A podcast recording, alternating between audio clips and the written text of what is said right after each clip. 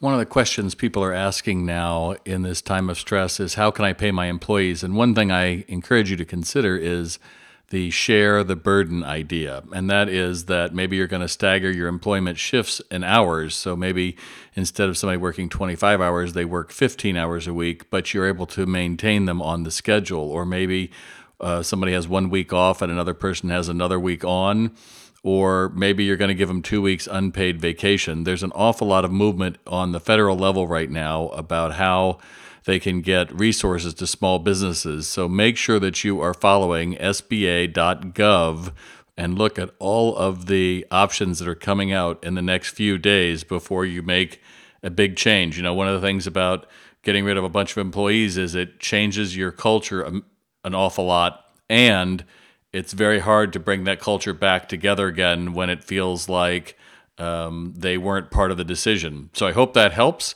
And I hope that you are thinking positive as we go through this, that there are people out there looking to help retail right now.